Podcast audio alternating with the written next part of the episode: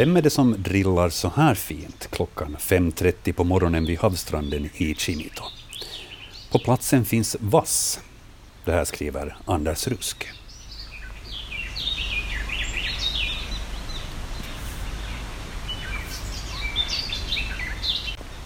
Vad skulle du säga Jörgen, vad är det som drillar där? Ja, man ska, jag, ska, jag, ska, jag, först, jag föreställer mig en, en munter vårbäck. Ja. Jag tror att det, det, eller det är den bästa liknelsen som jag har, jag har lärt mig och jag, det har nog hängt med mig redan i över 50 år. Det är en trädgårdssångare. Trädgårdssångare? Ja, den sjunger ju i skogen och inte i vassen. Mm. Sådana ganska frodiga skogar tycker den om. Men det är inte på det viset ovanligt, jag menar skog och strand, det ligger så pass nära jo, varandra? Så. Jo, strand har oftast, eller skog begränsar sig ofta till strand och tvärtom. I något skede så ja, kommer stranden emot. Ja. ja. Men en trädgårdssångare var det som Anders Rusk ja. hade bandat. Fin inledning på Naturväktarna tycker jag den här torsdagskvällen. Vi får säga god afton, god kväll och hej på er alla som lyssnar. Eh, naturväktarna här igen. Vi är beredda att svara på alla era frågor om djur och natur. Och experter ikväll, Anders Albrecht och Jörgen Palmgren. Tekniker i Böle är Max Saloma och mitt namn är Joakim Lax. Välkomna med. Vi har ungefär en timme och 35 minuter på oss att besvara era frågor ikväll. Det har kommit in en hel del e-post redan innan sändningen, men om ni vill så kan ni bra skicka in fler frågor till oss. Det gör ni enklast på e-postadressen natur yle.fi. Och eh, om ni vill så kan ni också naturligtvis skicka brev och paket åt oss. Då är adressen den samma gamla vanliga. Naturväktarna, Ylevega, postbox 12 00024 Yle. Telefonvägen kan man också komma i kontakt med oss ikväll. 0611 12 13 är telefonnumret ni ska använda i så fall. Men vi kommer inte att ta era samtal nu genast, utan håll er ungefär 5-10 minuter, så hinner vi lite beta av de här e-postfrågorna som har kommit in. Först tänkte jag kolla, eh, Anders, Jörgen, vad har ni haft för er den här veckan? Anders? Ja, jag har nog varit en hel del ute så mycket jag nu har orkat i den här värmen och tittat på allt möjligt, möjligt spännande. Jag har sysslat ganska mycket med sådana här mikroskopiska vattendjur. Och de, de är roliga att syssla med. Det har varit min dröm sedan liten att göra det och nu hinner jag göra det. Så. Ja, men äntligen. Så det är riktigt, riktigt roligt. Och sen har jag varit ute och jagat fjärilar. Vi håller på och försöker, försöker skydda ett, ett område i skogen och vi har varit och inventerat fjärilar där och, och varit och fotograferat naturen. Det har jag jobbat ganska mycket med. Mm. Så mycket ute och sen inne då när man inte orkar vara ute mer, eller sen hoppa i sjön. Ja, men precis. Eh, fjärilar är aktuella också i kvällens upplaga av Naturväktarna. Det är en hel del fjärilrelaterat bland frågorna som har kommit in redan. Och så får vi ju se vad samtalen går ut på sen. Jörgen då, vad har du gjort? Hör du, jag är ju heltidsfågelskådare. Det betyder att jag är varje dag ute och skådar, en del i varje fall. Mm. Och det där, om, det, om det regnar hela dagen så skådar jag lite och så vilar jag så att jag orkar sen nästa dag vara ute hela dagen. Nå, vad har veckan bjudit på för godbitar? Nå, det har varit, jag har nu varit och kryssade igår en sån här stripgås i Pargas. Eh, den stripgåsen som det var tal om i Naturväktarna för ett tag sedan? Uh, möjligen den som fanns i Kasnäs. Men ja. ni har ju haft den där i Österbotten också. Men den, de har, eller det var två stycken, men mm. de, har, de har flugit söderut så det finns inte kvar där. Okay. Och sen har jag varit idag till, till Björneborg och kryssat en sån här taigasångare. Då har du den också? Ja, det var alltså första gången någonsin i Finland i ja. juli. Och det var lite, no, det var lite kanske pressande idag att, att jag fick allt att klappa ihop. Men jag hann bra och jag är alldeles lugn nu. Så ja, men då så. Allt, allt är bra. så du har haft det riktigt roligt? Jag har haft det roligt och sen, sen har jag nog annars det där varit och kollat mina tobiskrisslor här i slutet på förra veckan. Och, och det där. Har liksom det, det, det under kontroll. Sånt här, allt möjligt på gång. Och så har jag försökt leta ormar för att jag har varit liksom alldeles alldeles borta när det har varit så torrt. Ja. Jag hade tio dagars paus att vi inte såg en enda orm på, på Halsholmen där i Tvärbyn, där vi har haft nöje att vara många, många år. Men sen när det började regna så, så kom det några fram. Jag, jag, har inte sett en enda orm faktiskt den här säsongen. Däremot så var jag ute i buskagerna och letade efter fotbollar här för ett par dagar sedan. Och efter det hade jag plötsligt vid vristen två stycken små röda markeringar som har blivit lite större, som är ungefär en centimeter ifrån varandra. Men jag bestämde mig för att det var nog inte ett ormbett, för jag har inte känt av någonting. Men, eh, tja, följer med situationen. Ja, ja situationen. Finns, spindlarna har ju ett likadant bett. Men är det en cent? Men en, en cent är, en och det skulle kunna vara en, en, en sån här kärrspindel. Mm. Ja, eventuellt. Det kan, kan tänkas, men det gör nog ont om den biter. Ja, jag hade fullt upp med tistlar och brännässlor, så att jag kände ah, nog inte av det. Men ja. Nåja, vi, vi ja. följer med situationen och, och, så hoppas jag att det är varken dera, utan utgår från att det har varit någonting annat som bara har råkat picka mig där. Nåväl, vi ska inte prata om mina vrister. Det finns andra program för sånt. Nu är det lyssnarnas frågor om djur och natur som gäller. Och, eh, vi kan ju börja med bildbloggen som ni hittar på svenska.yle.fi natur. Där har vi ett tjugotal bilder redan uppladdade och de här ska vi förhoppningsvis åtminstone komma igenom ikväll. Um, vi börjar med den första och eh, då har vi vad ska vi säga, veckans bajsbild. Eh, där är det Mats som helt enkelt undrar vilket djur är det som har lämnat den här avföringen på Måsholmen, Pellinge skärgård. Eh, den här avförings, mm, vad ska vi säga, samlingen, klimpen, så är, den ser rätt kompakt ut. Eh, den är väldigt mörk i färgen, svart, nästan så den skiftar så i, i mörkblått eller någonting sånt. Um, och ligger här på mossa omgivet med, av granbarr och liknande, då får man ju kanske lite åtminstone en, en blick av hur stor den här samlingen är. Men vad säger experterna? Vad, vad, vad är det för djur som har lämnat det här efter sig? Ja, det är ungefär som lingonblad. De här. Ja, eller, ja, just de här enstaka. Om man tänker på hela den här klumpen så den är ju liksom kanske 8 gånger 5 centimeter. Jag försökte också relatera till de här lingonbladen. Ja, ja man, mm. om man relaterar till tallbarren som ja medeltal 4-5 centi. Just det, ja. Nu vet vi ju inte hur långa de är på det här stället, de varierar ja. ju mm. jättemycket. Mm. Ja. Men att den skulle vara då 5 gånger 10 centimeter no, ungefär. Ja, just det. Som en datormus. Ja.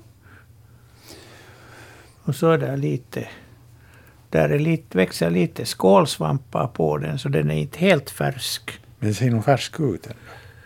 Ja, men den, det, det måste vara att ja. regnet som gör för att de, de här svamparna växer inte upp direkt. Ja, just det, de det, kommer nog väldigt kvickt. Är det de här ljusa prickarna här på kanten eller vad är det som är de här det finns, Här på mitten bland annat så finns det en sån här ravin som går igenom ja. och där ser vi en sån där gulbrun fläck. Ja, där uppe. Och sen där, där uppe finns ganska mycket av dem. Ja, det. det är en sån här platt skål. Det finns många arter som växer på de här Ja, man ska veta vad man letar efter. Jo, ja. sen är här vit, vita prickar och det... Jag ser inte med säkerhet, men det, det som det närmaste så det, det är det där... Det är ägg av, av, de här, av dyngflugor. Mm. Och de har, de har ägg, ägg inne i, i bajset och sen har de två sådana här vita vingar, små vingar som sticker ut från ägget som fungerar som lungor. Eller, eller är det för luktens skull? Jag tror ja. att det Men i alla fall, de, de, de ser väldigt spännande ut. Och att de, de redan som ägg har sådana här otroliga anpassningar. Mm. Då har vi lyckats identifiera en hel del på den här ja. avföringshögen. Men, men frågan är ju kanske närmast då att vilket djur är det som har lämnat den här? Ja, hjortdjur är det ju nog. Mm. Mm. Helt klart. Och det där, många av de här hjortdjuren har ett sommarbajs som är så här, så här liksom, det är inte så där vackert regelbundet som vinterhalvår när de födan är mycket kargare och torrare så blir det sådana det här blir just en sån här, sån, sån här stor klump. Ja. Ja, den här storleken, det, det skulle ju kunna vara vitsvans. Mm någon, någon, min rådjur är det inte. De är så pass stora. Ja, det är säkert sant. Och det där, om det är älg så är det en kalv. Ja, ja. sådana finns det ju också. Det är sant. Jo. jo, jo ja. Och det, det, är ju, det är ju problemet så här års. Kalvarna är samma storlek som vi- vitsvanshjortarna nu. Ja. Och de har också det här sommarbajset. ja, det är just det. Ja. Men Så ett att hjort, hjorten, är älgen ett hjortdjur också? Jo. Ja, no, hjorten eller älgens unge. Ja. Vi, vi noterar det och så fyller vi på det helt enkelt i svaren. Vi försöker alltid efter sändningen åtminstone eh, fylla i svaren också i bildbloggen, så att ni som följer med då efteråt så kan också gå in och titta vad vi har svarat där. Men vitsvanshjort eller älgkalv lutar det mot? Någondera. Mycket bra. Då har Mats fått svar på sin fråga. Och eh, då kan vi egentligen gå vidare kanske med kvällens första samtal. Det är alltid roligt att eh, kolla vem det är som ringer, så vi säger god afton. Välkommen till Naturväktarna. God afton, Stig-Erik Enqvist från Larsmo här i Österbotten. Hejsan. Hej Stig. Vi har sommarstuga här ute vid, vid havet i, i Larsmo, Bosund och, och vi följer noga med, noggrant med naturen. Men, men i, i sommar så kom någonting dit som vi aldrig tidigare har sett. Det var ett, ett svanpar med tio ungar. Ja, Hur, hur kan det komma sig att, att svanen har tio ungar? Eller är det så att svanen adopterar av andra par eller hur kunde de ha? Jag, jag knäppte, jag tog foto av dem och skickade åt min bror som är ornitolog och han sa han har aldrig sett någonting dylikt. Är det här vanligt eller är det ovanligt? No, först frågar jag vilken svan? Det var den här vanliga knölsvanen Ja, som alltså vi har. knölsvan, just det. Ja. Ja, enligt, enligt den litteratur som jag har framför mig, som mest grundar sig på finländskt material, så är det högsta noterade är 12 ägg. Jaha, Men det är sällsynt, alltså 3 till 10 anses det som, som sån här liksom norva, normal variation. Jaha. Vi har, vi har lagt märke till dem under ett ganska eh, stort antal år. Ja, Sex har de haft som mest ja, tidigare. ja. Och nu kommer de då dragande med, med, med tio ungar. Ja, det är ju ofta så att, att det där, vissa par är liksom effektiva och produktiva. Sen finns det andra par som liksom alltid såsar till det på något sätt. De, är- de kan inte liksom försvara sina ungar. De, de lämnar för stort avstånd mellan ungar och, och sig och så blir de genast, så blir de ganska tidigt uppändda. Är det de som börjar störa de andra sen? Nej, de är, de är individuella. Det är, Ja. Då har vi samtidigt så har vi också här en, en ensam svan som jag ofta lägger märke till som är väldigt, väldigt argsint. Alltså knölsvan också. Knölsvan Ja, också, så fort, så fort den ser ett- en annan svan Ja. så är det rakt på och Ja, tidernas slagsmål. Ja, ja. En del är sådana. Alltså, han, är- han är elak som alla andra individer ja, kan vara. eller inte han ju elak, han, han, han försvarar sitt revir. Han har, han har så väldigt starka revirhävdande känslor att det, det kokar över, kan vi säga. Se- så där, se- lite, lite skoj att det kokar över, men de är, de är väldigt individuella. Senaste sommar så, så var, vi, var vi vittne till ett väldigt slagsmål då, då, då den försökte dränka en annan svan och Mm. var nära att lyckas. Ja, ibland så lyckas de. Ja, Det såg nog våldsamt ut det, men, men ja. Och fåglar kan vara elaka Ja, tydligen. ja eller, eller liksom hä- hävdar sitt revir så starkt, det är ju inte elakhet. Inte. Men vi, vi, Ja, ja, vi tolkar det gärna så. Men det där, många tycker sen att man borde gå, gå emellan, men jag har nog bestämt liksom undvikit själv det och avrått andra också att låta dem ha sig. Att det är nog liksom... Det är, Ja, så är natur, det. det är naturen. ja. Man, haj, man, man hajar till lite emellanåt att, att funkar Ja. det på det här sättet i naturen. Ja, men, ja. men ja, jag tackar så mycket för det här. Tack för dina observationer. Tack så mycket, Bra. hej. Tack, hej. Ja, om, om det varierar mellan tre och tio ägg, så då, då är det ju kanske inte på det viset så ovanligt med att det är tio ungar. Nu är, Men, det, nu är det ovanligt. Men, men alltså det, det liksom, om man tänker det mellan 3 och 10 Mm. och medeltalet är det där, medeltalet är 5,8 så Ja. nu är ju 10 liksom alldeles i- extremt mycket. Ja, det är det. Är det, kan man räkna så procentuellt att och om de till exempel då lägger tio ägg och, och ruvar dem, eh, föds det då också tio ungar eller finns det också där alltid ett bortfall som man kan det, räkna det med? brukar nog, när jag brukar, brukar, det finns både bortfall och inte bortfall. Mm. Ja. Riktigt säker kan man inte vara. Man borde, gå, man borde veta vilket bo det har varit och gå och kolla sen där, Ja, när de har kläckts, att det blivit ett över. ja. Vi har en stackare där på holmen som vi finns sett det där, som har ruvat på ett ägg nu i sju veckor. Oj då. Men där har det varit någon och ätit en del av äggen. Ja. Och det, det, är liksom, det redan börjar vara lite sådär att det börjar vara lite för länge. Ja. ja. Men fin observation av Stig från Larsmo där. Svanpar med tio ungar. Vi så säger lycka till åt knölsvanarna där.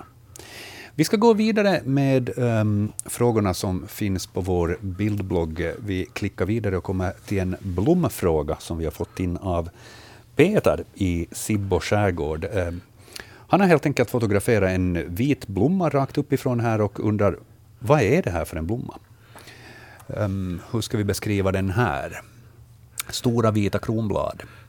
Ja, man, vi kan tänka oss en narciss. Mm. Den känner alla hur den ser ut. Ja. Och det är nog just vad det är frågan om. Och den är, den är dessutom lite förädlad, den så här med fler, flerdubbla. Så den, den har helt enkelt rymt dit ut i skärgården. Ja. Det normala är ju att det är lökarna som sprids. Så det kan ju tänkas att det är någon fågel som har hittat en lök någonstans och fört ut den. Jag kan tänka mig att det flyger ganska mycket lökar i luften. ja, det får man väl anta. Narciss svarar vi helt enkelt kort och gott åt Peter. Mycket bra. Um, vi ska uh, ta en uh, fiskfråga här också innan vi går vidare med fler samtal. Uh, det är nämligen Stig från Korsnästrakten som har hört av sig och han har fotografera eh, två stycken näbbgäddor som förmodligen då Stig själv håller upp här. Eh, och han skriver så här. Dessa näbbgäddor är fångade i sikkrokar utanför Harvungeön i Korsnäs. Hur vanligt är det att näbbgäddor finns i våra vatten? Det här är alltså österbottniska vatten, vi talar Kvarken. Um, ehm, hur vanligt är det med näbbgäddor här? Känner du till? No, jag, jag tittar bara vad svenska Wikipedia säger. Och, Mm. och där sägs det att upp till Åland.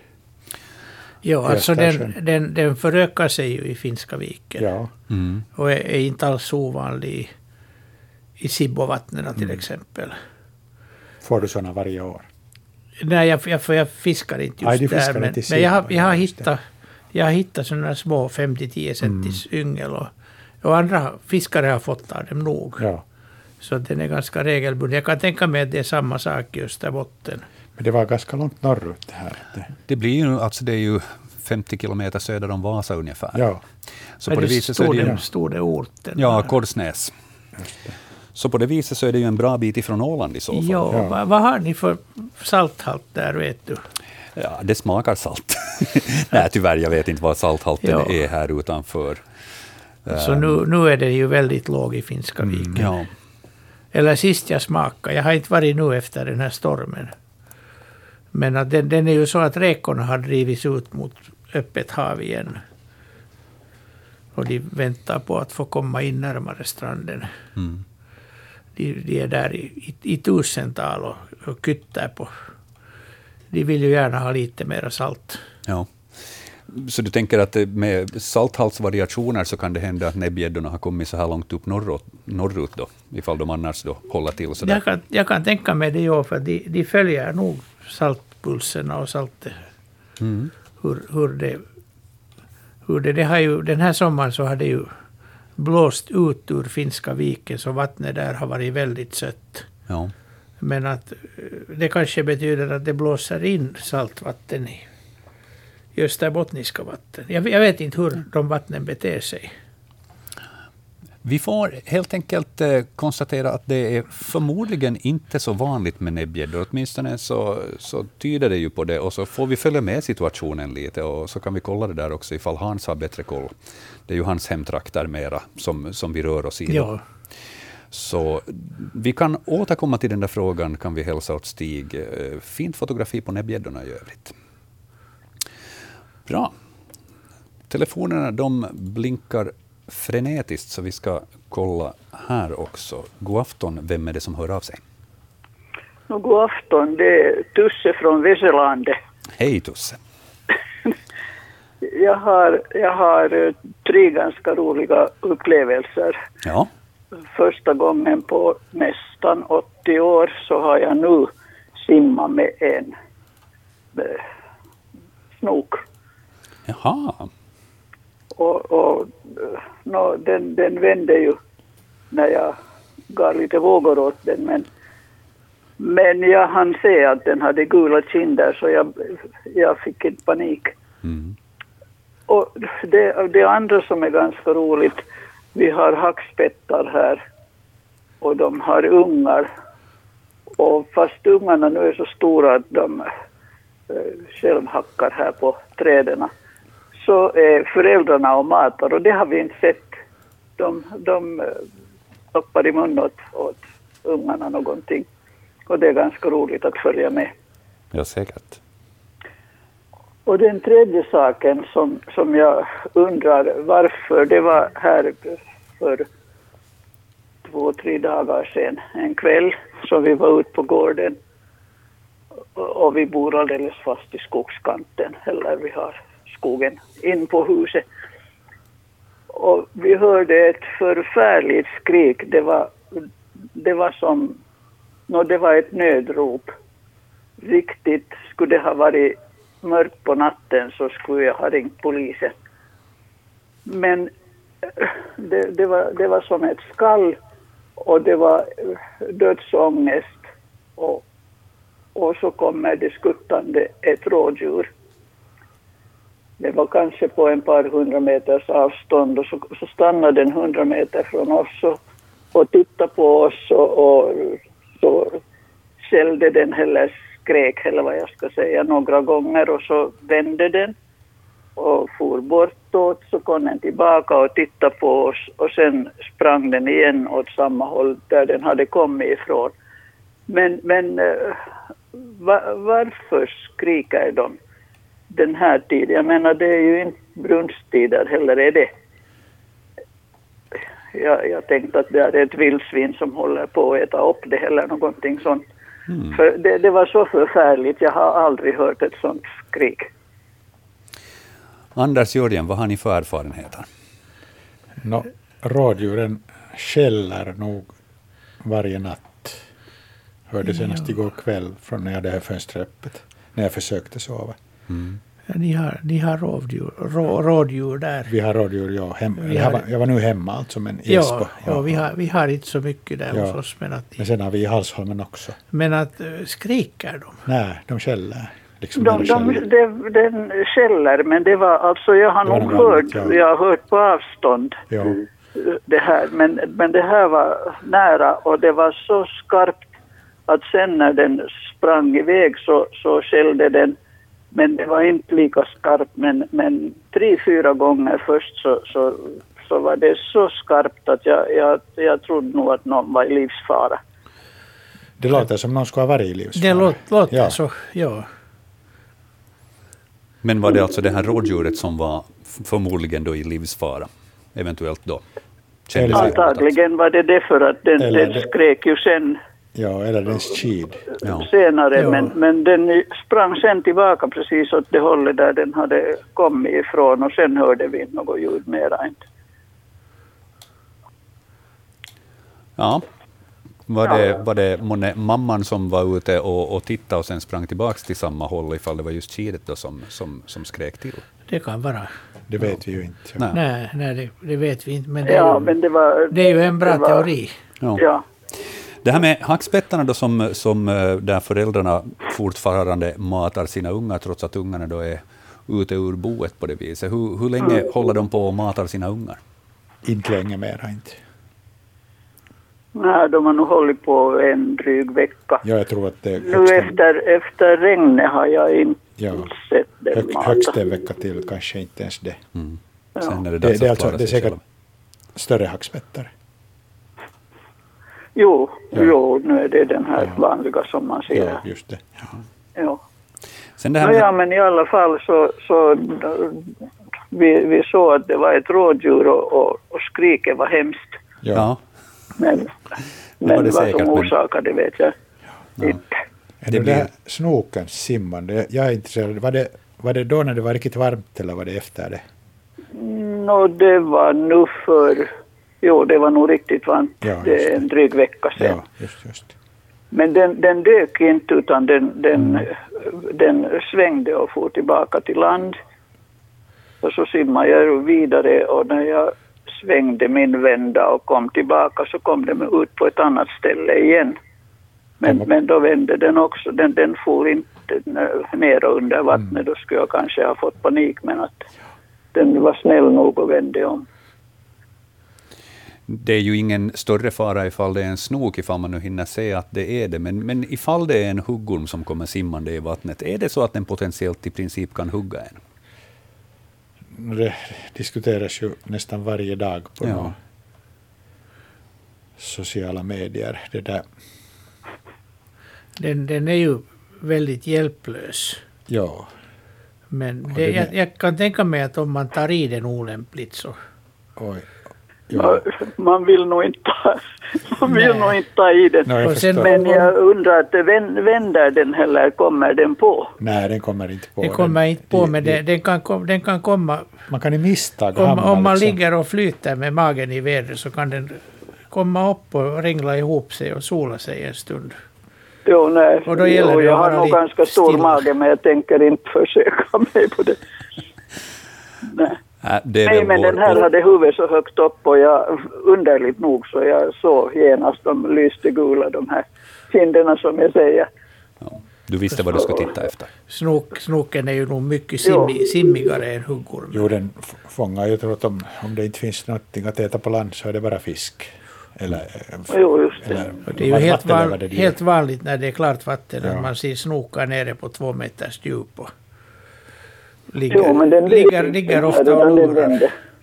Och snokar Den vände till. Snokar, jo. Ja. De snokar. ja, men tack för det här. Tack Tusse för dina Ja. tre intressanta observationer och bra frågor. Jo, Ha en riktigt skön tack. kväll. Tack. Detsamma, tack. Ja, hej. hej då. Ja, eh, själv har jag aldrig mött någonting ringlande i vattnet på det där viset och det är jag nog enbart glad för. Inte för att jag på det viset tror jag skulle drabbas av någon större panik, men lämpligt obehagligt ifall de skulle komma emot. Ja, men det kan vara bra att liksom mentalt förbereda sig på att det händer någon gång. No, det är sant. Förr eller senare. Ja.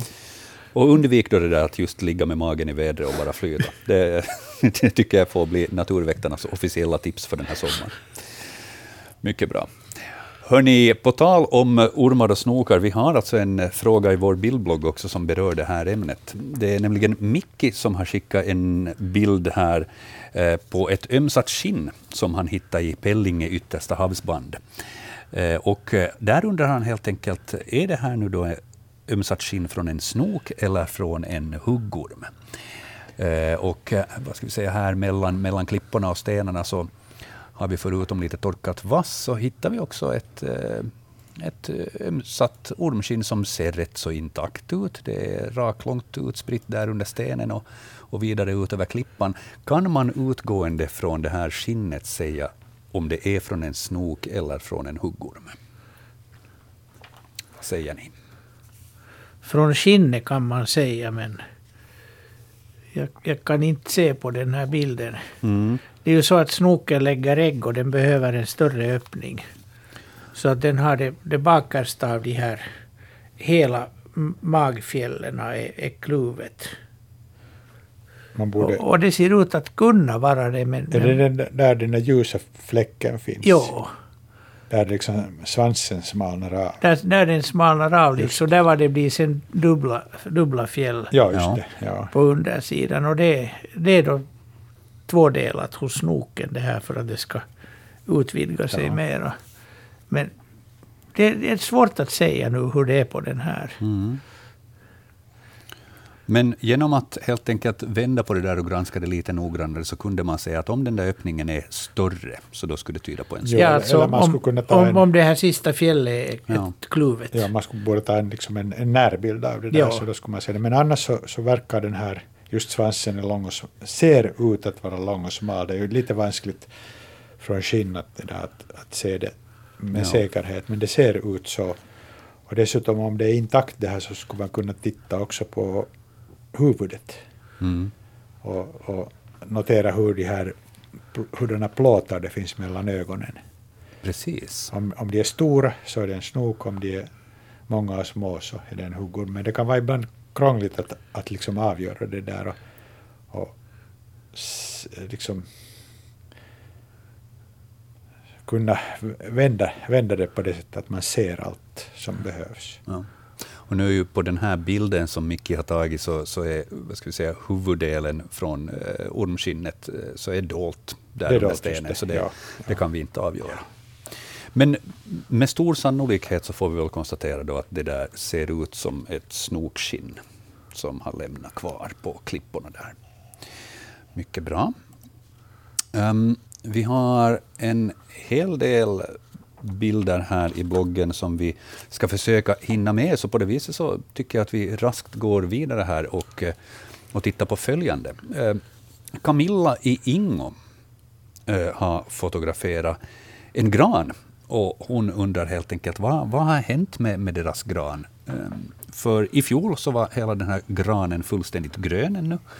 Men nu ifall man skulle ta in den i stugan så skulle inte den vara så grön längre. För att eh, här är en hel del av eh, barrerna som har ändrat färg, blivit väldigt bruna eller i vissa fall lite mera gråa. Vi har två stycken bilder här. Ena bilden är på största delen av granen och sen har vi en närbild här också på, på själva granbarrerna. Och, eh, vad kan man säga utgående från de, de här bilderna? Vad är det som har hänt? Det ser nog ut som en torkskada, tycker jag. Mm. Tycker jag. Och det, det här är ju en ädelgran. Men att man ser nog detsamma tycker jag på granar också. Sådana.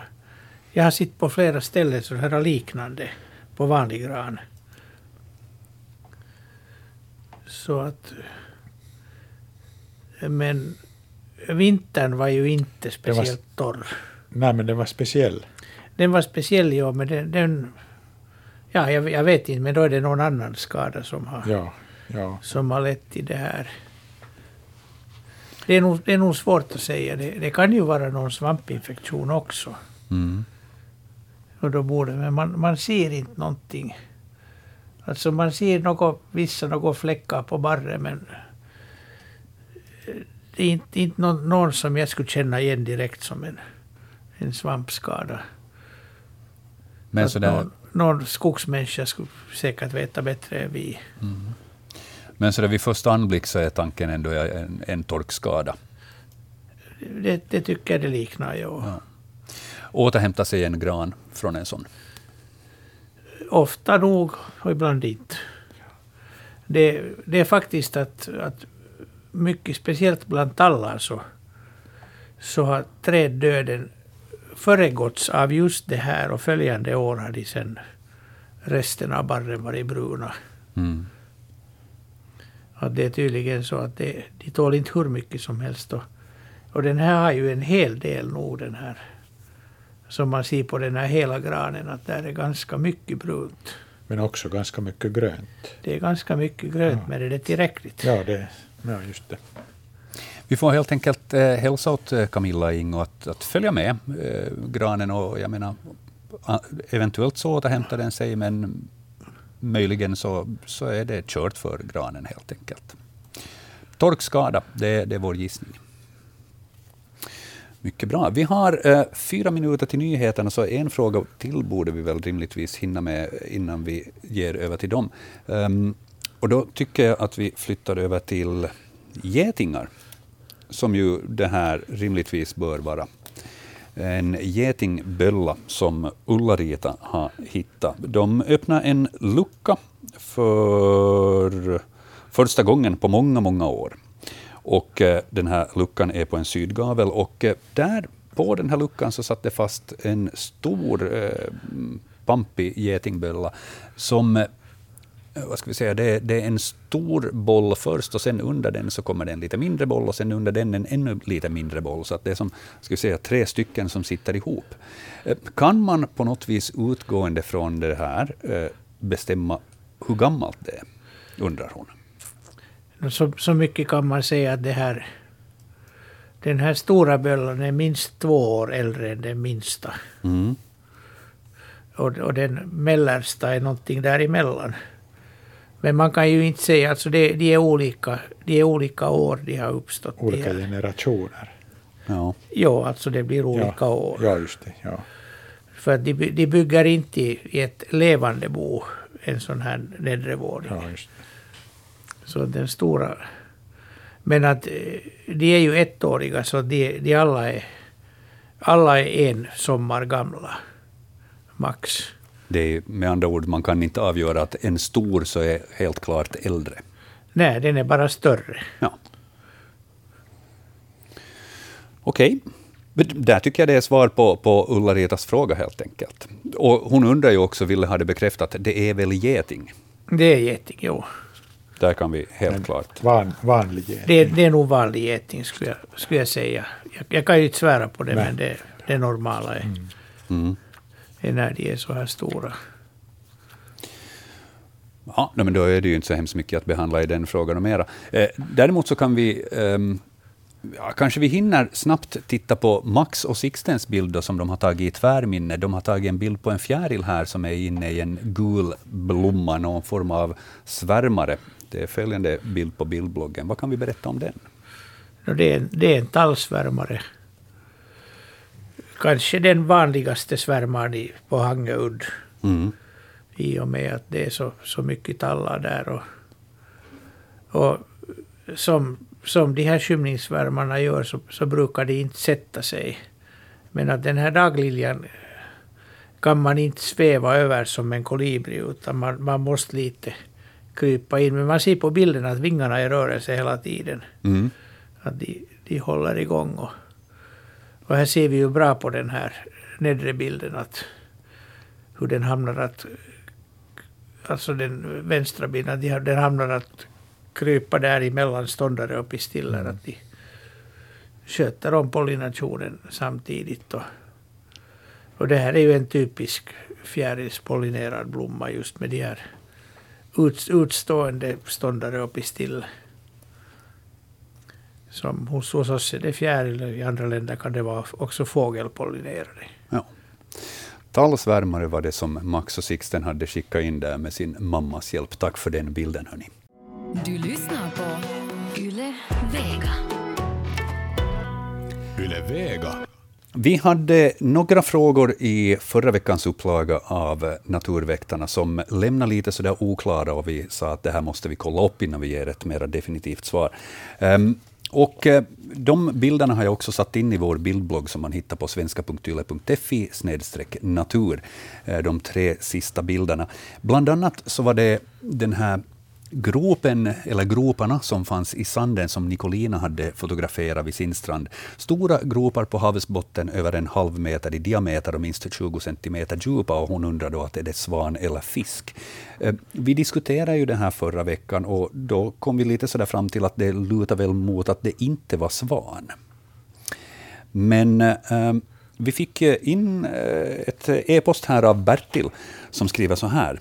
Jag har sett när svanarna gjorde stora gropar vid vår stuga i Växala.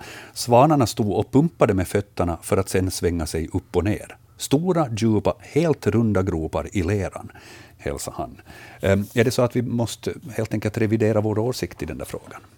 Jo, nu verkar det så att det, att det där finns skäl att, att tro på alla trogna lyssnare som har ja. påmint oss om det här, att det är nog det är nog någon, någon svan som har gjort det här.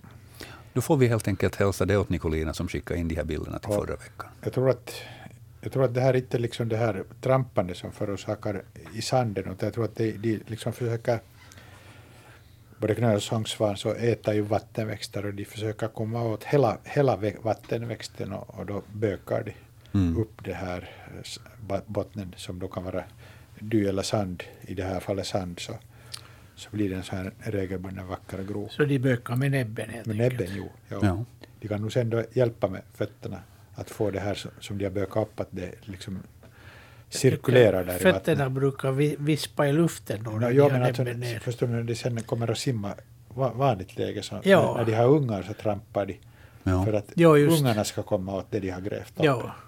Men själv behöver de, tror jag, knappast trampa för att komma åt? Nej, jag tror de, de kommer med, med näbben ja, själv. Ja. Mm. Det var den frågan. Vi hade eh, ett par till också som vi ska ta och titta på. Här får vi eventuellt kanske hjälp av Anders. Ehm, här var det en, eh, spindel som Vivi i Karis hade fotograferat och skickat in.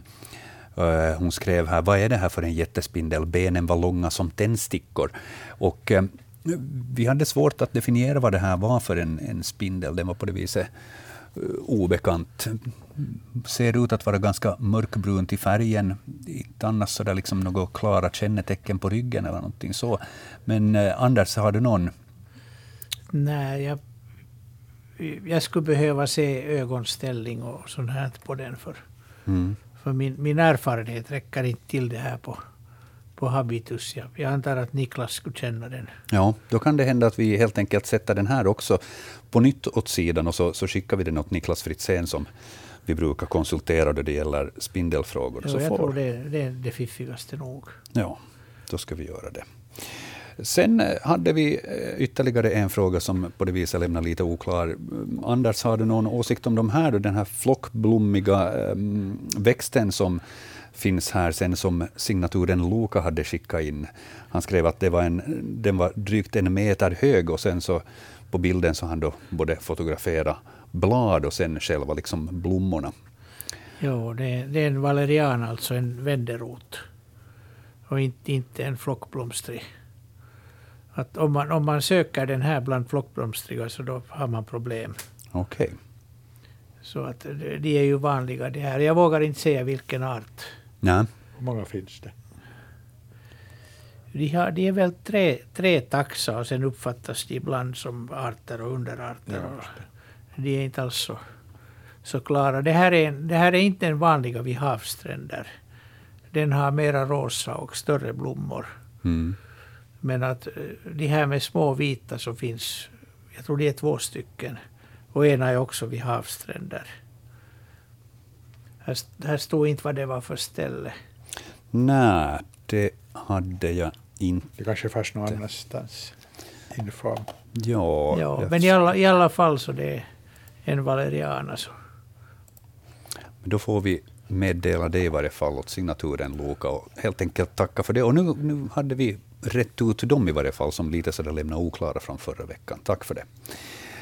Um, det har kommit in en hel del olika sån här insekts och fjärilsfrågor. Vi besvarade en här alldeles nyss innan nyheterna. Då var det tallsvärmaren som var på bild, den som var på den här gula blomman. Men tittar man vidare i bildbloggen där, följande sen, då har vi en till insekt på bild. Alf har fotograferat den här och det är en insekt som sitter här på benet på någon form av bänk, parkbänk eller liknande. Och eh, han skriver att den är cirka 9 centimeter lång. Det är den informationen vi har att utgå från. Utgående från den här bilden då, Anders, vad skulle du säga att det där rör sig om för en insekt? Ja, då det, det, det är faktiskt två, så det blir 4,5 cm per, per man. Ja, men titta, det är det ju faktiskt, nu när man tittar noggrant. Då man vet vad det är man tittar och det är, på. Det är nog längre än 4,5, men de går delvis i, i kors. Men att det, det är parande ligustersvärmare. Alltså en, kan, kanske, kanske vi kan kalla den vår största mm. rent inhemska fjäril. Det är ju alltid frågan att är det ytan eller vikten eller längden eller vad man ska mäta. Men i alla fall, det är ligustersvärmarna. Och nu när du säger det så är det ju helt klart och tydligt två stycken individer som håller på med det som de gör. Eh, men då jag tittade så där snabbt så tänkte jag bara, ja, det var en lång och stor och ståtlig insekt. Ja. Och det kanske man tänker också ifall man bara ser en bild på det här viset, eller, eller bara ser det här sittande på en bänk. Ja, om man inte tittar närmare efter så. Ja, eller, eller lämnar och tittar på dem ett längre tag ja. för att se att är det någon action där helt enkelt. Men okej, okay.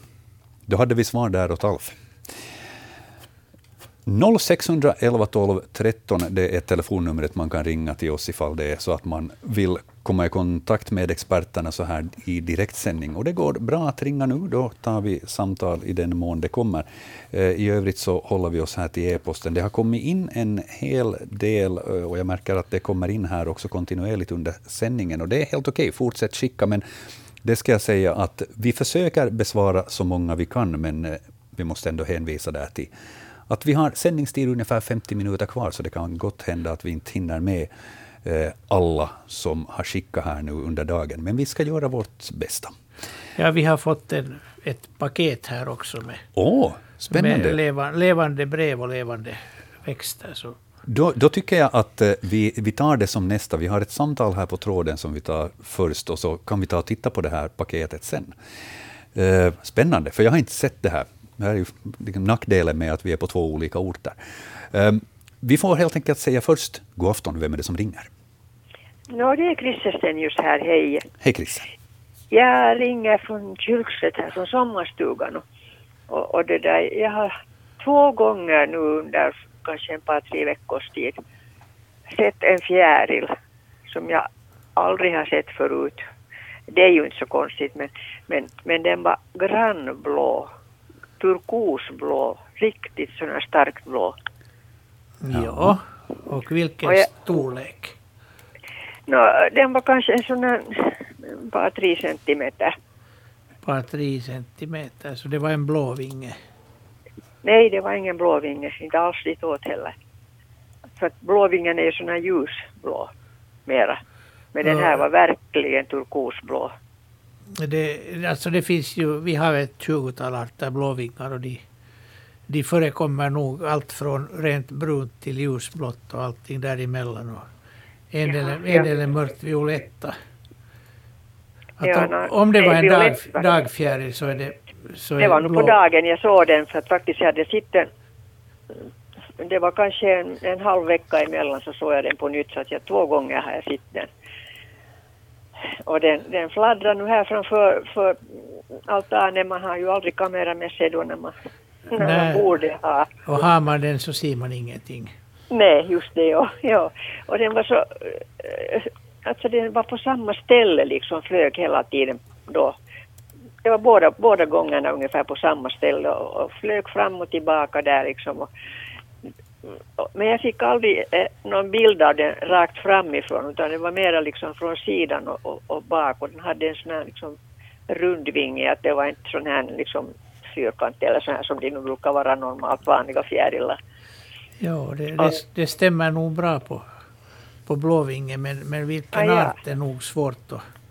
Ja, Och men säg- den var inte blåvingen, är den inte så att den är blå på ena sidan och så är den sån där annan färg på andra sidan? Eller på Jo, eller sidan, sen är den brun på översidan eller sen är den Men den här var helt sån här turkos. också på undersidan. Ja, Turkos. ja Alltså var den, var den då, Det- Den var liksom så, så, så mörk, så där djupblå, jag vet inte riktigt hur jag ska förklara det. Men, men, det, men, men faktiskt, att min dotter såg den första gången och, och, och, och, nu såg jag sen den, den andra gången. Eller så- Jag såg den förstås första gången sen också, men hon såg den först. jo, en, en del är är djupblå och en del är blåvioletta och, Ja, och, och en del är sen så här mera ljus, ljusblåa. Jo, Som jo, man vanligen tänker på. Och sen är Jo, det då- en del som inte har något blått alls. ja, ja, så, ja. Men jag tycker den här hade bara den där, den hade inga, inte egentligen något, kanske någon rand på yttre kanten. Det, det, har, de, det har de alla, jo. Men Ja, inga desto ja. mera liksom färgmarkeringar på själva vingarna? Nej, nej, Nej, men på undersidan har de alla markeringar nog. ja. Men den här liksom hade ingenting för att jag, inte för att den någonsin satt ihop vingarna så att jag skulle ha sett liksom Nej, då, då ser man inte undersidan. Mm. Att den bara fladdrar här omkring med, vi är så här ganska i skogen och, och, och, och, och, har visserligen en äng sen där nedanför. Jo, har ni någon Alltså- blomrabatt eller någonting som ni har vattnat? Jo, nu har vi nu det. För att de, de tycker om att komma när man har vattnat så kommer de och, och dricka. Ah, jaha, ja just ja. Så att jag, jag brukar ha när jag vattnar, vattnar i trädgården så då kommer de efter mig. Och, Ja, ja. Men det var liksom det som jag på något vis fäste mig vid att, att jag menar när de nu fladdrar nu borde man ju se liksom un, undersidan om det är annan färg då också. man, man ser nog inte. ja, är det, De, de är så snabba att man, det är jättesvårt att se. Ja. se man, man måste se dem nästan sitta Ja, den still höll och, på och att lyfta fladdra vingarna. här liksom fram och tillbaka och så var den liksom, liksom på samma ställe egentligen hela tiden. Där var, där var nog någonting. Det kan, det kan vara vattnat, det kan, det kan vara en färsk fågelbajs också, det älskar de. ja. Och, ja, ja. och de, de, kan, de, kan, de kan hålla till en hel dag kring en fågelbajs. Så de sitter ja. där emellan och suger och sen flyger de bort en stund och så kommer de tillbaka. Och... Alla med sitt vet du. De, be, de behöver de här mineralämnena för, ja, ja.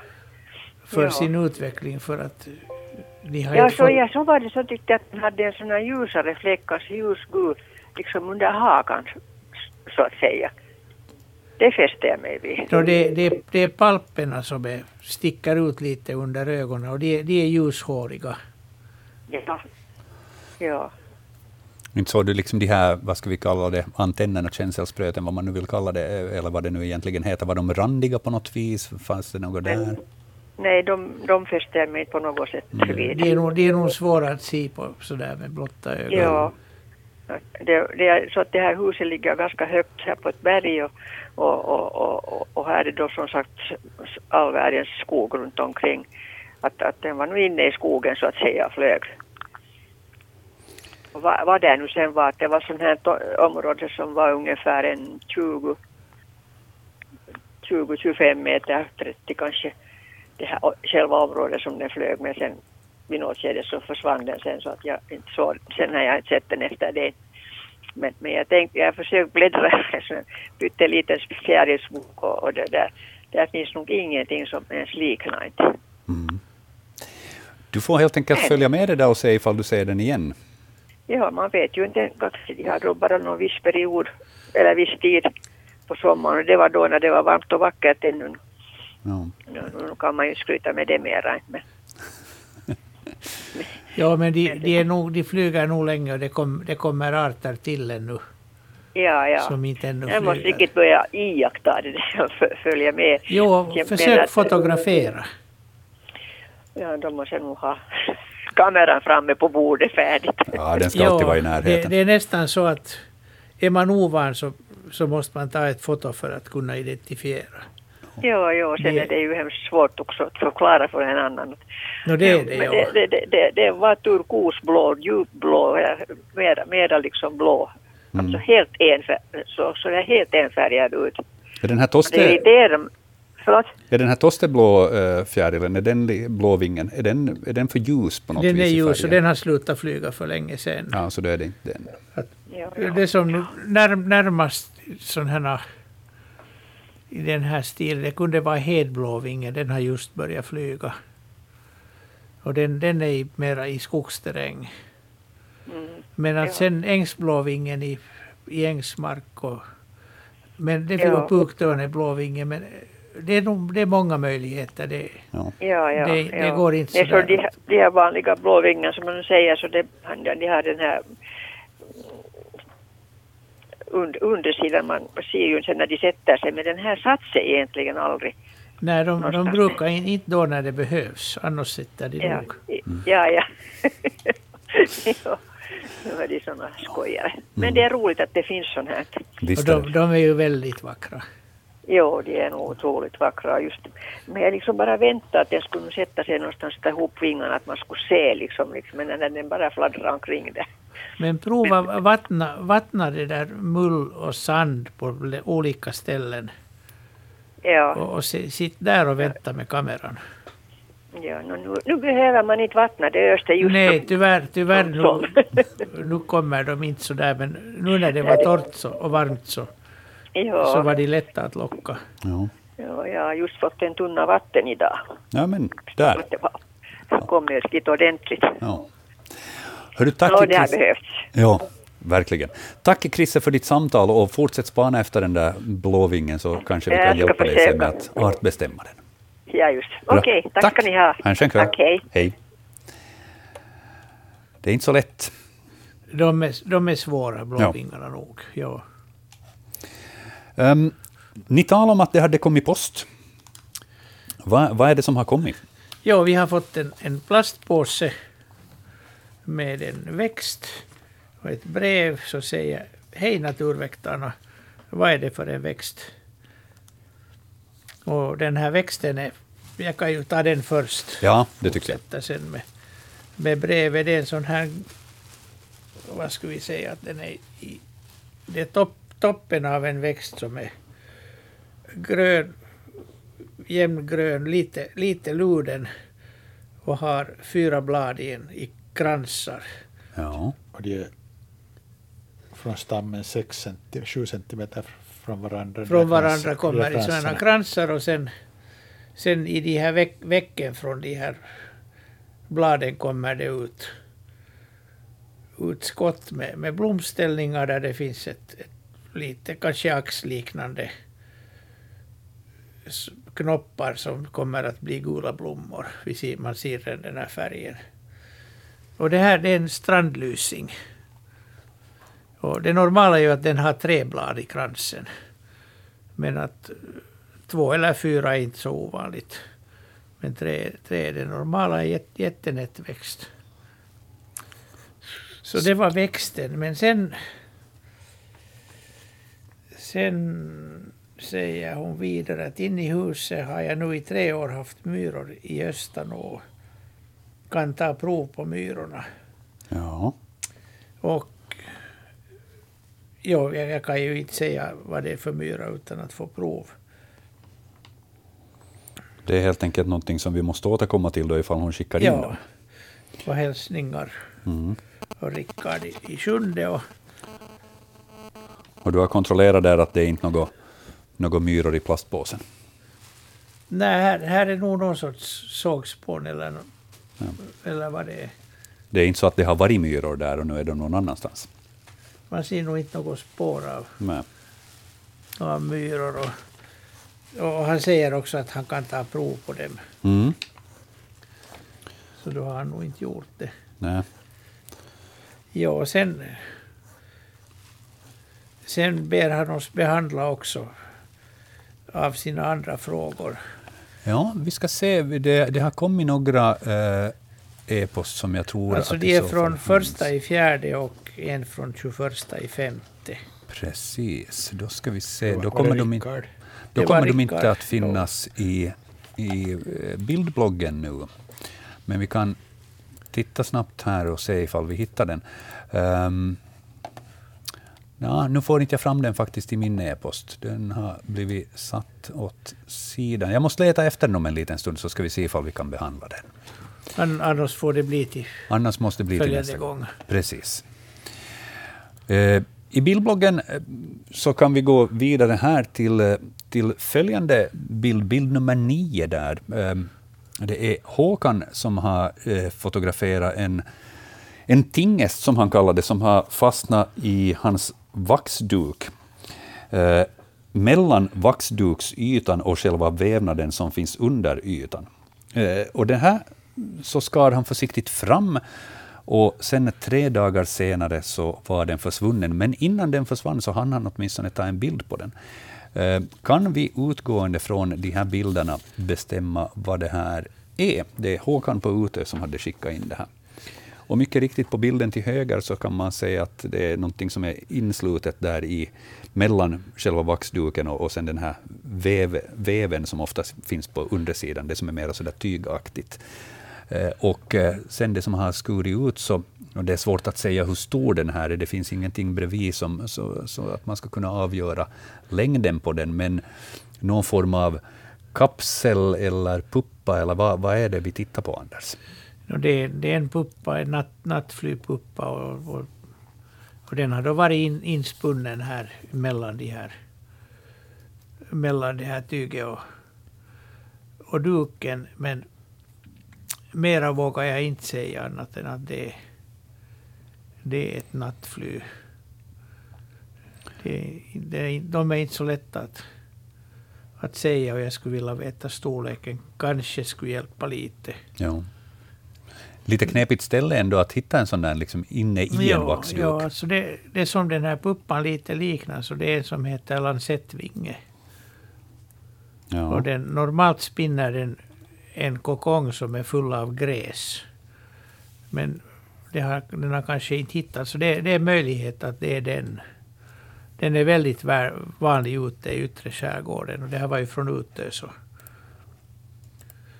Så det skulle passa på den, men det, det är nog en vild gissning. ja. Då låter vi det vara en vild gissning. Ja. Men, men, men ovanligt ställe upplever jag ändå. att Egentligen inte. Jaha, det, okay. det händer ganska ofta. Att de är inne i På alla, alla möjliga konstiga ställen. Och ja. De kan gnaga, gnaga spån ur en bokhylla och göra en kokong av det. Och ja, ja, okay. Allt möjligt. Ja, men då. De har, de har rik, livlig fantasi. ja, verkligen. Eventuellt en lansettvinge, men det, det, blir lite som en gissning. Eh, vi tittar raskt vidare i bildbloggen då på följande eh, spindel. Här har vi en ny spindelfråga som vi eventuellt kan hjälpa till med. Eh, Emma och Mia, fyra år, som har fotograferat den här. Och, eh, eh de har fotograferat alltså en... De skriver här att det är en svart spindel, men jag upplever att enligt bilden så är den ganska brun till färgen. Eh, och eh, den hade cirka 5 till 6 millimeter lång bakdel. Eh, och eh, den har trianglar, kan man väl nästan säga, på ryggen. Så beskriver no, de den. Lite, lite det kan man säga. Sen framkanten av bakkroppen är också ljus. Ja. Ljus och, och den, den, är faktiskt den är, den är mera brun än svart. Ja, det, det tycker jag framkommer ganska bra. Det är väl därifrån fettspindelnamnet kommer, att den är sådär fettglänsande. Och det är, det är en som tycker mycket om att, att vara på husväggar, både, både på insidan och utsidan. Ja. Och det är en, en, hör till klotspindlarna så att den, den spinner en sån här trassla av, av trådar som inte är klibbiga. Som, som bytesdjuren helt enkelt kommer flygande in och sen kolliderar de med de här trådarna och ramlar ner. Och spindeln rycker på dem. Att man, man kan ofta se i knutar, både upp, uppe och nere, både inne och ute, sådana nättrasslor. Ja. Sådana som husmor vanligen brukar brådskande ta bort. och det är ju en det är ju en, en bra åtgärd om man vill vårda sina flugor. Mm. Annars så tar de här spindlarna mycket effektivt koll på de flugor man har inne. Så där är det ju bara att avgöra vad det är man trivs bättre med. Ja. Och de här är, de är egentligen nog så giftiga men att de biter ju inte genom människans hud. Men de är släkt med den här fruktade svarta änkan. Ja, ah, se där. Fettspindel. Släkt med svarta änkan. Det får vi helt enkelt hälsa åt Emma och Mia, fyra år, och tacka för en vacker bild på en mm, fin spindel. Ja, ja det var en kiva bild. Ja. Lite fåglar blir det då ifall vi går vidare i bildbloggen. Vi har kommit halvvägs nu ungefär, så att vi, vi kan eventuellt komma till slutet också av den här. Um, det har varit aktiva lyssnare under veckan.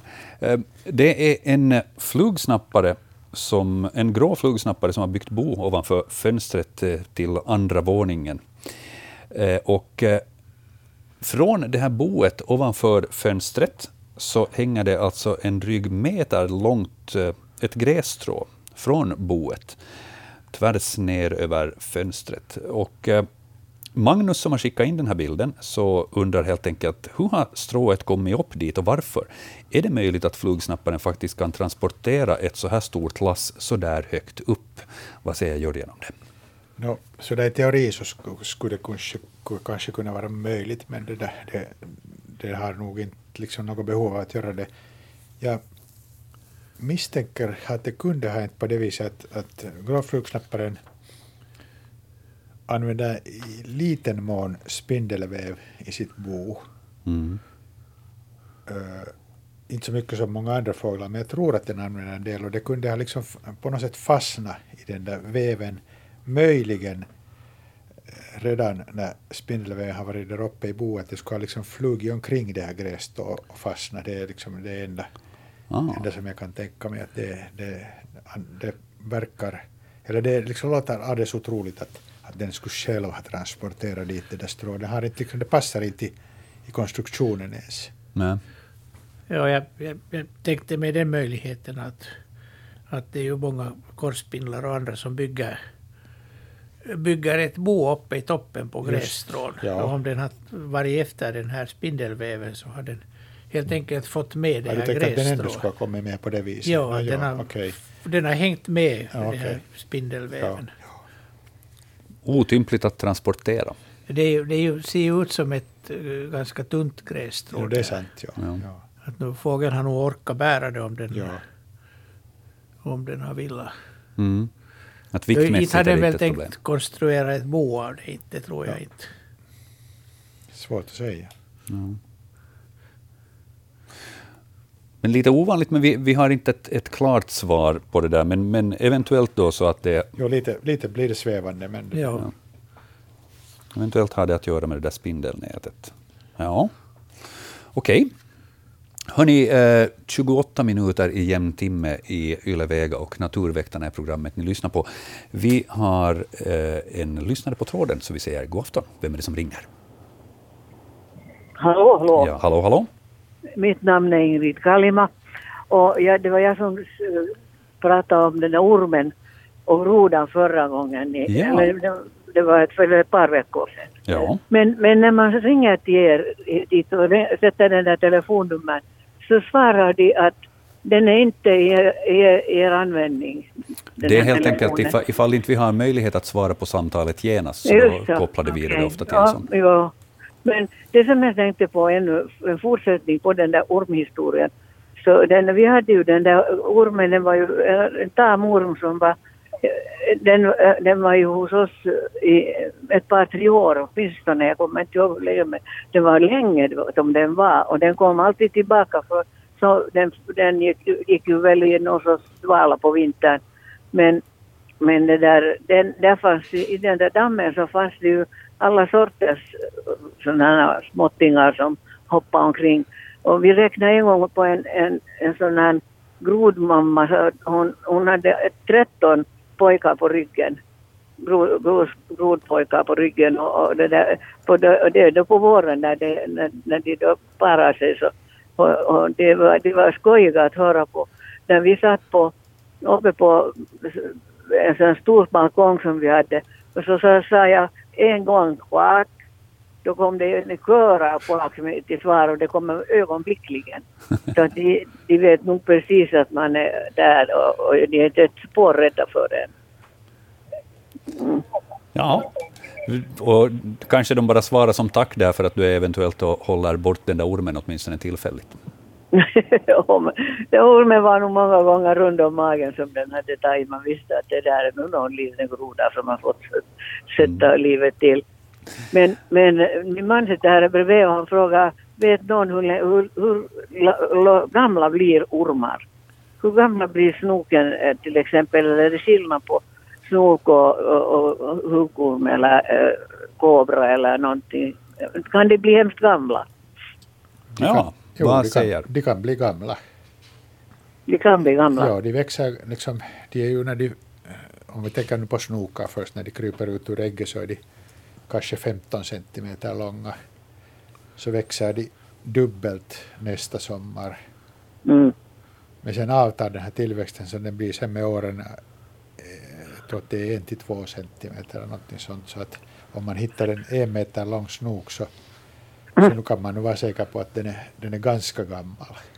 Ja, det var mer, den här mätte vi till, till sådär uh, ungefär till långt, långt över en meter. Just. Den var, den var, och den var, den var vänlig och den var uh, liksom, den var direkt sällskaplig. Den ville komma med. Och vi försökte när vi, vi fick ju stänga dörrarna om oss för Ja. den ville inte i huset Ja. nödvändigtvis. Så det, var, det var en ganska skojig orm. Den, vi döpte den till ormen Långe. Mm. Och den, den existerar ju där i vårt, lilla liv med massor med hundar och katter och vad vi hade då. Ja, men, Men- den hade ju men- god tillgång till föda där. Den hade, jo, jo, den mådde ju prin, prinsliv där. Ja. Mm. Men Så den, hur, hur gammal alltså ska vi ungefär uppskatta att en, en en meter lång Och- snok då kunde vara? ja, jag vet inte. Det, just det, jag vet inte hur det sen avtar efter det första året. Nej. Man borde göra en, Men vi hade den i flera år. Men nu är den flera år säkert. Ja. Jo, jo, det är klart att det är flera. Att det är och sen hade, vi, sen hade vi någonting som väl är ganska ovanligt. Vad, vad heter de där salamandrarna? Som, jo, salamander med, med knallgul mage. Eller ja. apelsinfärgad mage. Och de, de var ganska roliga att se på, vattenödlor. De, de är roliga, ja. Och, och de, de, de, hade ju, de låg på rygg och tog sol.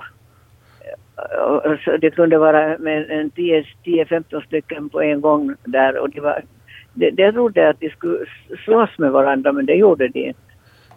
De har ingenting att slåss med. De är så... nej, det har de ju faktiskt inte.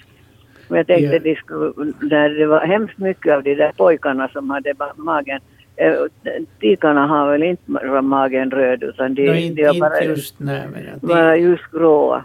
De, de slåss nog bara med att imponera på honorna. Ja, ja, just mm. så. Mm. Nå men det var det.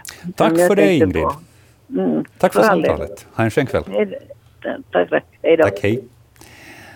Ja, det var ju den här historien med, med grodan som klarade sig genom att helt enkelt hoppa över ormen när den kom i närheten.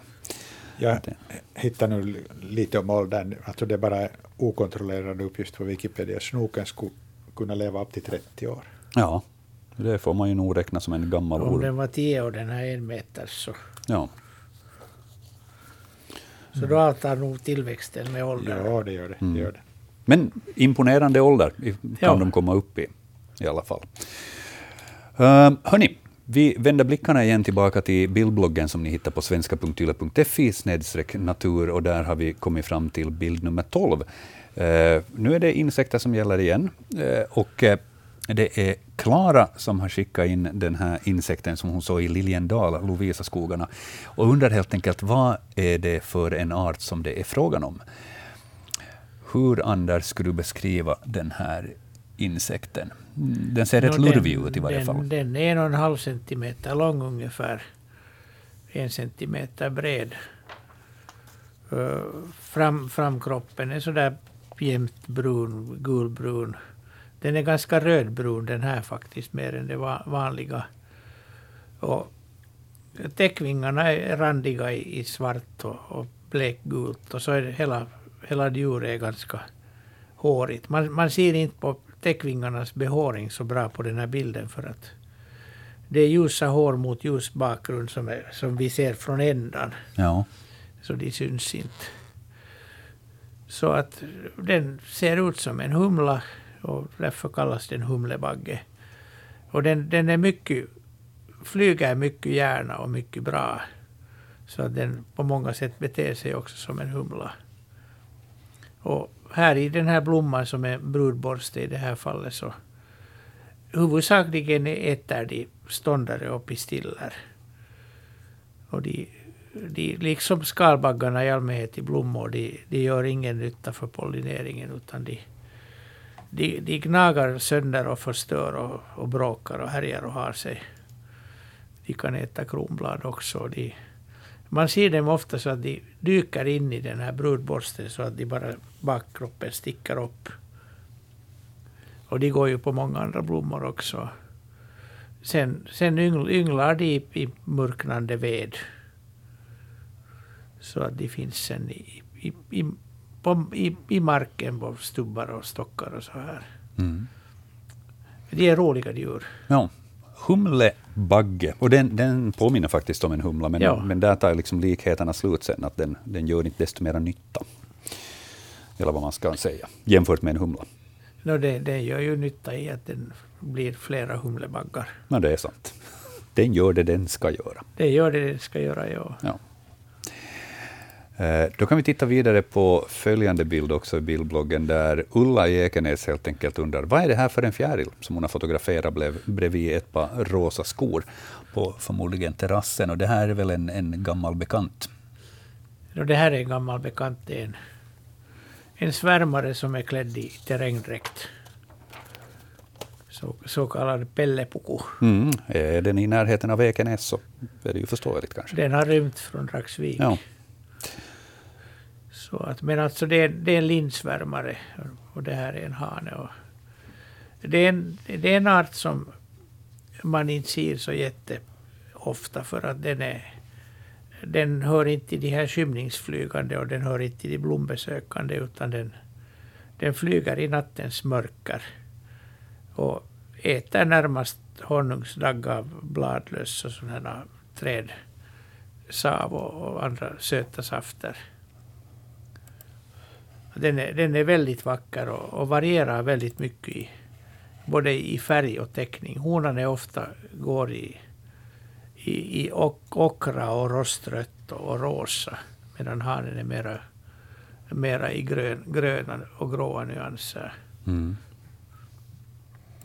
Väldigt, det är ett roligt djur. Ja, väldigt eh, kamouflagefärgad som du sa, så ja. den kan ju vara svår att upptäcka om inte den är, som här i det här fallet, på en terrass. Ja, men när, när den sitter just i den här samma ställningen, i, upp, uppe i något träd bland bladen, så är den ganska hopplös att få syn på. Ja. Då hade vi den och eh, ytterligare en fjärilsfråga har vi då vi går vidare i bildbloggen. Där är det Kai i Snappatuna som har fotograferat en fjäril som eh, är på marken här bredvid några kottar. Och den är väldigt sådär vit, svart, spräcklig, lite grått kanske eventuellt finns med där i färgen. Um, vad jo, kan du berätta om den? finns det inte just något vitt alls. Jaha. Det, det, är lite överexponerat på bilden. Okej, okay, så den bör den, vara den, går, den går i olika grå, gråa och svarta schatteringar. Och, mm. och det där hör till gruppen lavbet, lavmätare. Den är alltså lavfärgad, den äter inte lavar.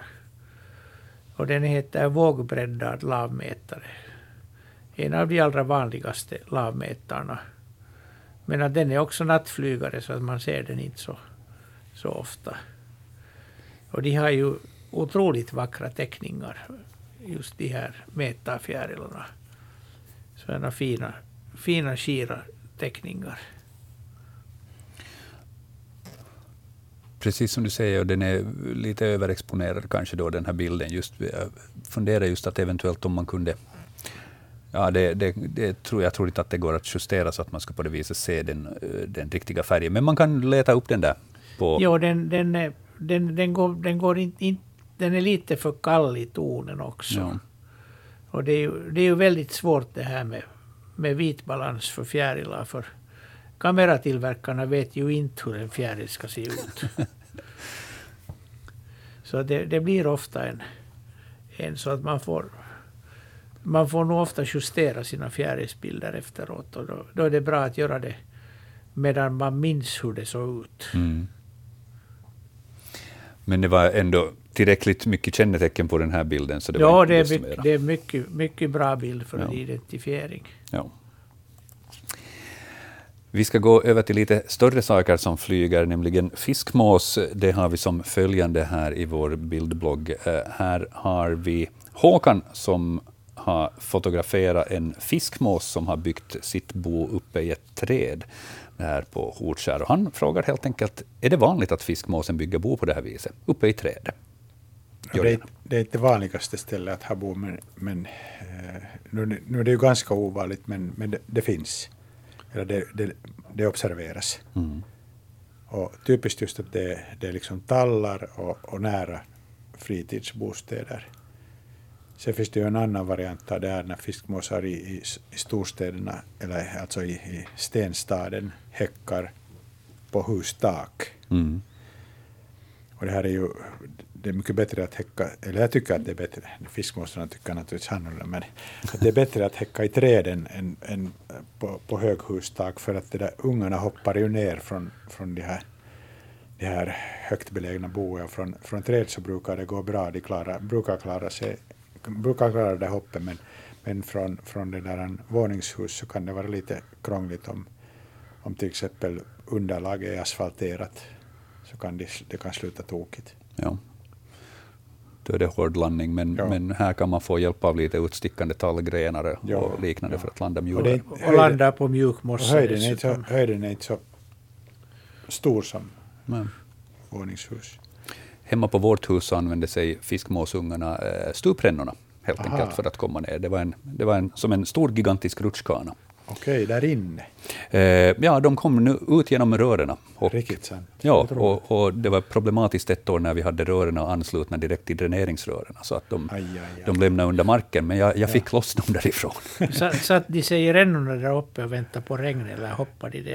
Eh, ja, vet du vilken väg de nu kom, ifall de tog sig ner till hustakskanten och sen därifrån vidare ner till stuprännorna i misstag, eller vilken väg det nu sen kom. Men inne i rören var de. Men det gick att skruva loss, det krävdes lite verktyg. Så det var ett sätt. Men eh, ovanligt, men inte helt omöjligt. omöjligt att bygga bo i, i tallar till exempel. Ja, det ska vara trevligt om jag skulle ha procent där, men det har mm. jag nog inte. Ja. Men eh, svar där i varje fall åt Håkan. Eh, och medan vi ännu då talar om, om fåglar, så då tycker jag vi tar den här eh, följande äggfrågan här också, som vi har i bildbloggen. Eh, förmodligen är det här från en fågel. Det är klart, det finns ju också andra saker som lägger ägg. Men jag, jag gissar att det är en fågel. Eh, det är Kristine i Vasa som, som har hittat det här eh, ägget i sin trädgård och undrar eh, vems ägg är det här helt enkelt. Eh, ägget har hon placerat bredvid en tändsticksask, modell mindre, så att vi ska få på det viset lite storleksangivelse. Och Ja, hur ska man beskriva det här ägget? Det är, sönder är det och eh, ja. verkar uppätet. Och, ja, det är rånat hela just det. Äggskalet, hur skulle du beskriva det Jörgen? Jag skulle säga att det är ungefär, jag gissar att det skulle vara 30 millimeter, kanske lite några milli på. Mm. Lite större, ja, om, om den är 5 Om det är 5 cent i den här asken ungefär. Så, det, ja. så det är kanske 35. Ja. Men annars så är det nog liksom, man ser inte några färger mera. Det kanske gått, det kanske blivit uppätet för en längre tid sedan och, och det har bleknat så att jag kan, jag kan nog inte alls säga annat än en ganska liten fågel naturligtvis. Ja. Men inte, inte av de riktigt minsta naturligtvis heller. Ganska liten fågel. Ja, men jag kunde kolla det här 35 millisegund på hur många arter det passar. Det passar på tror jag 50-100 arter. Ja. Det är inte så lätt att... Nej. Och in, innehållets färg är lika hos dem alla. Ja, så det, det går in på gissningar och ja. Eh, liknande och då får vi helt enkelt bara konstatera. Det är en ganska liten fågel. Vi får nöja oss med det svaret och eh, så vänder vi blickarna istället till telefonen som ringer. Vi säger god afton. Vem är det som hör av sig? Ja, hej, det här är Lena från Nago. Hej Lena. Du, jag undrar vad naturen har tänkt. Jag har före de här första stormarna nu som kom var här så iakttog jag tre gånger en småskrake mamma med 19 små ungar. Det var rätt att räkna dem därför att när mamman ökade farten så organiserade de här små, små, små i en rad. Så det var lätt att räkna. Ja. Och nästa gång var de 18 och sen var de 16. Men hur i hela friden kan en mamma klara av det här och hur, varifrån har hon kanske knyckt dem eller? Eller lånat eller tagit över eller vad säger vi Jörgen? Nu är det, nu anser man att det är liksom att när de är så många så, så, är, det, så är det inte alla egna utan det, det är en, de har fått tag på grannarnas skrakungar. De kan, man kan ibland, alltså en hona har vanligtvis 8 till 12 ägg. Och är de fler så, så, så, måste man räkna, ja, så måste man räkna med att, att de är, det där, de är kombinationer av flera, flera honors uh, produktion. Och man kan ibland, man kan ibland ja. i de här stora, stora grupperna så kan man nog skönja att de, de kan vara lite olika stora. Men alltid går det inte att heller säga nej, någonting om nej, det. märkte Jag hade både kikare och utan kikare och jag tyckte de var väldigt när de gick efter varandra som i armén, det var helt otroligt att se den här ordningen. Ja. Eller sen hade de en annan strategi och det var det att vara som en klunga runt mamma. Väldigt ja, ja. Det lät väldigt klokt. Ja, storsaksmamman är ju väldigt, äh, väldigt e- effektiv på att försvara sin kull. Man följer Hur med... klarar de maten? No, det, det, är ju så, det är ju att, att honan, honan matar inte ungarna. Nej, utan, utan de, hon bara, de får klara sig. Hon, bara led, nej, hon leder dem i en grupp till de rätta fiskevattnen. Fantastiskt. Så när ungarna är små så är det ju sådana här grunda havsstränder. Ja, Nagu är säkert en havsstrand. Och, och, det där, och leder alltså ungarna till, till bra fiskevatten och, och så, så fiskar de där i grupp och bildar en sån här front och kan, Ja, ja, ja. kan liksom valla fiskar. Och sen när de, sen när de kommer in i, vikbottnen och, och har, en, har en hel del småfiskar där så, det, så sen, sen sönderfaller den här formationen och de, de äter så fort de hinner av de här små fiskarna. Ja. Då det förklarar också varför jag har sett det runt här på holmen. Där det här finns några få ställen var det är ganska grunt vatten. Mm. Och eh, det har nog varit bra för, för de här småttingarna att få mat. Ja, just det. Mycket, är det här mycket vanligt eller är det, det här deras strategi på något sätt eller? Du menar det här att kapa ungar Att, av att grannarna? skaffa eller låna eller ta Eh, hand Det, om andra? en, del av, av honorna eh, lyckas i det här, men sen ser man då också honor som har bara några ungar. Ja. Ja, jättespännande. Men så där överlag så, så klarar sig storsaken väldigt bra, i varje fall i, i skärgården, där ejd- ejdrarna har det svårt att... Ja. att det Men det här var faktiskt små skrакor, för den var helt brun i hela bröstdelen. Och jag Ja. hade kikare och kunde titta på den ganska många gånger. Eller är det, är det, är det mera, tycker du att det är mera sko- stor skrake? det, det är mera storskraken som gör det här att de, de kapar, Ja. kapar andras ungar.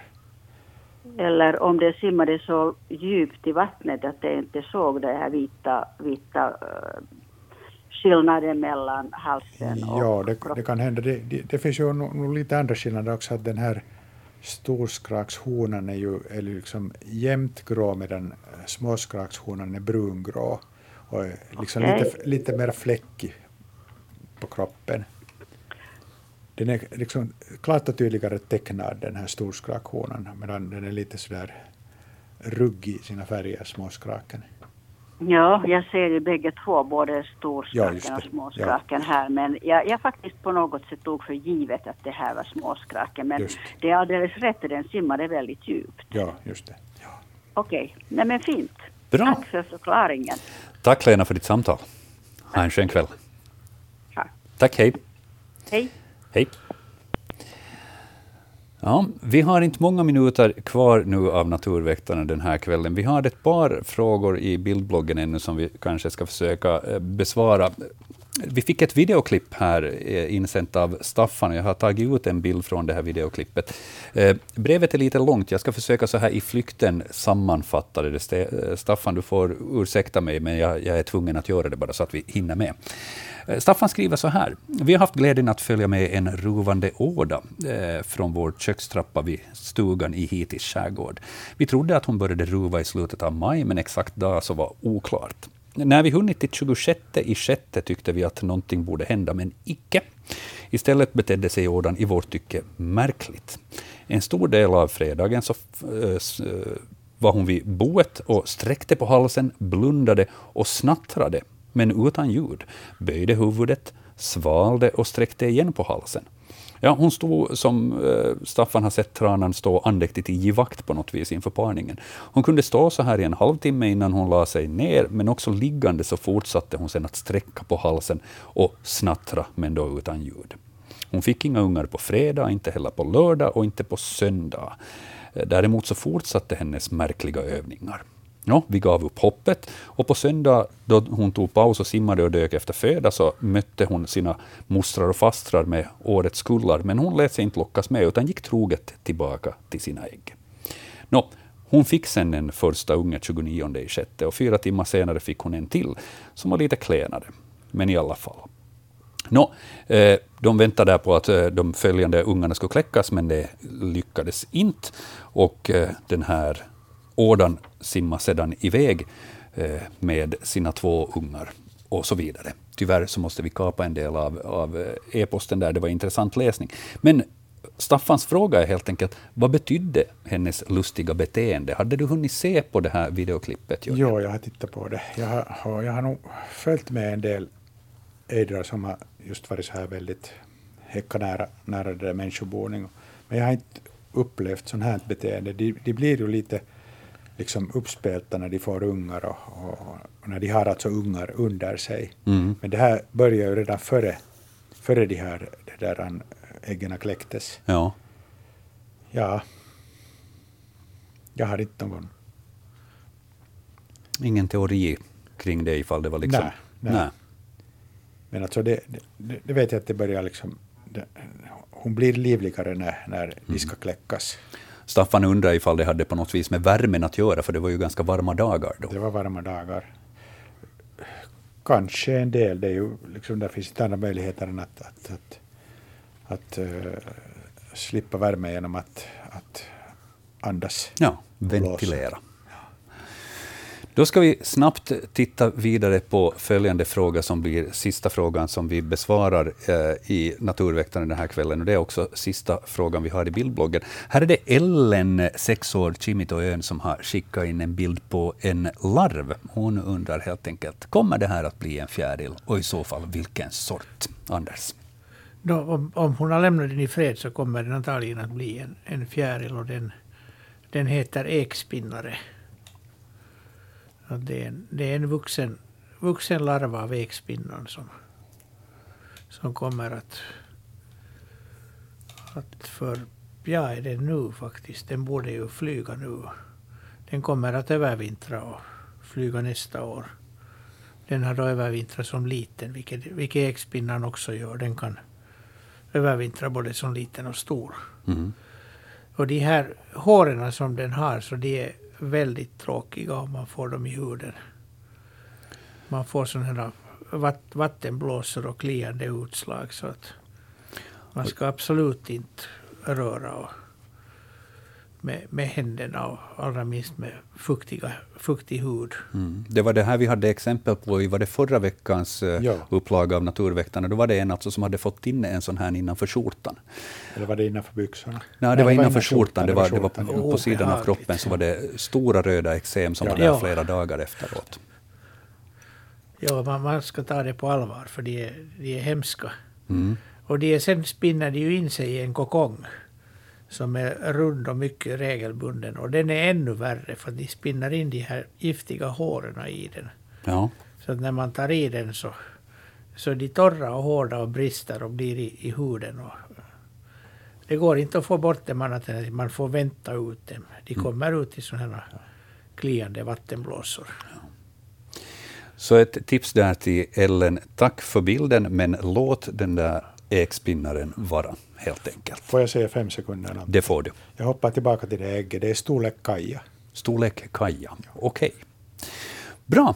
Det var de frågorna vi hinner med i Naturväktarna den här torsdagskvällen. Vi får säga tack till Max Salomar som har, sett, som har skött det tekniska och tack också till er, Jörgen Palmgren och Anders Albrecht, för er expertis. Och tack till alla som har lyssnat och skickat in frågor och ringt in. Det är ni som har gjort den här sändningen. Och ni kunde ha gjort precis vad som helst den här kvällen, men ni valde att vara här med oss. Och det uppskattar vi storligen.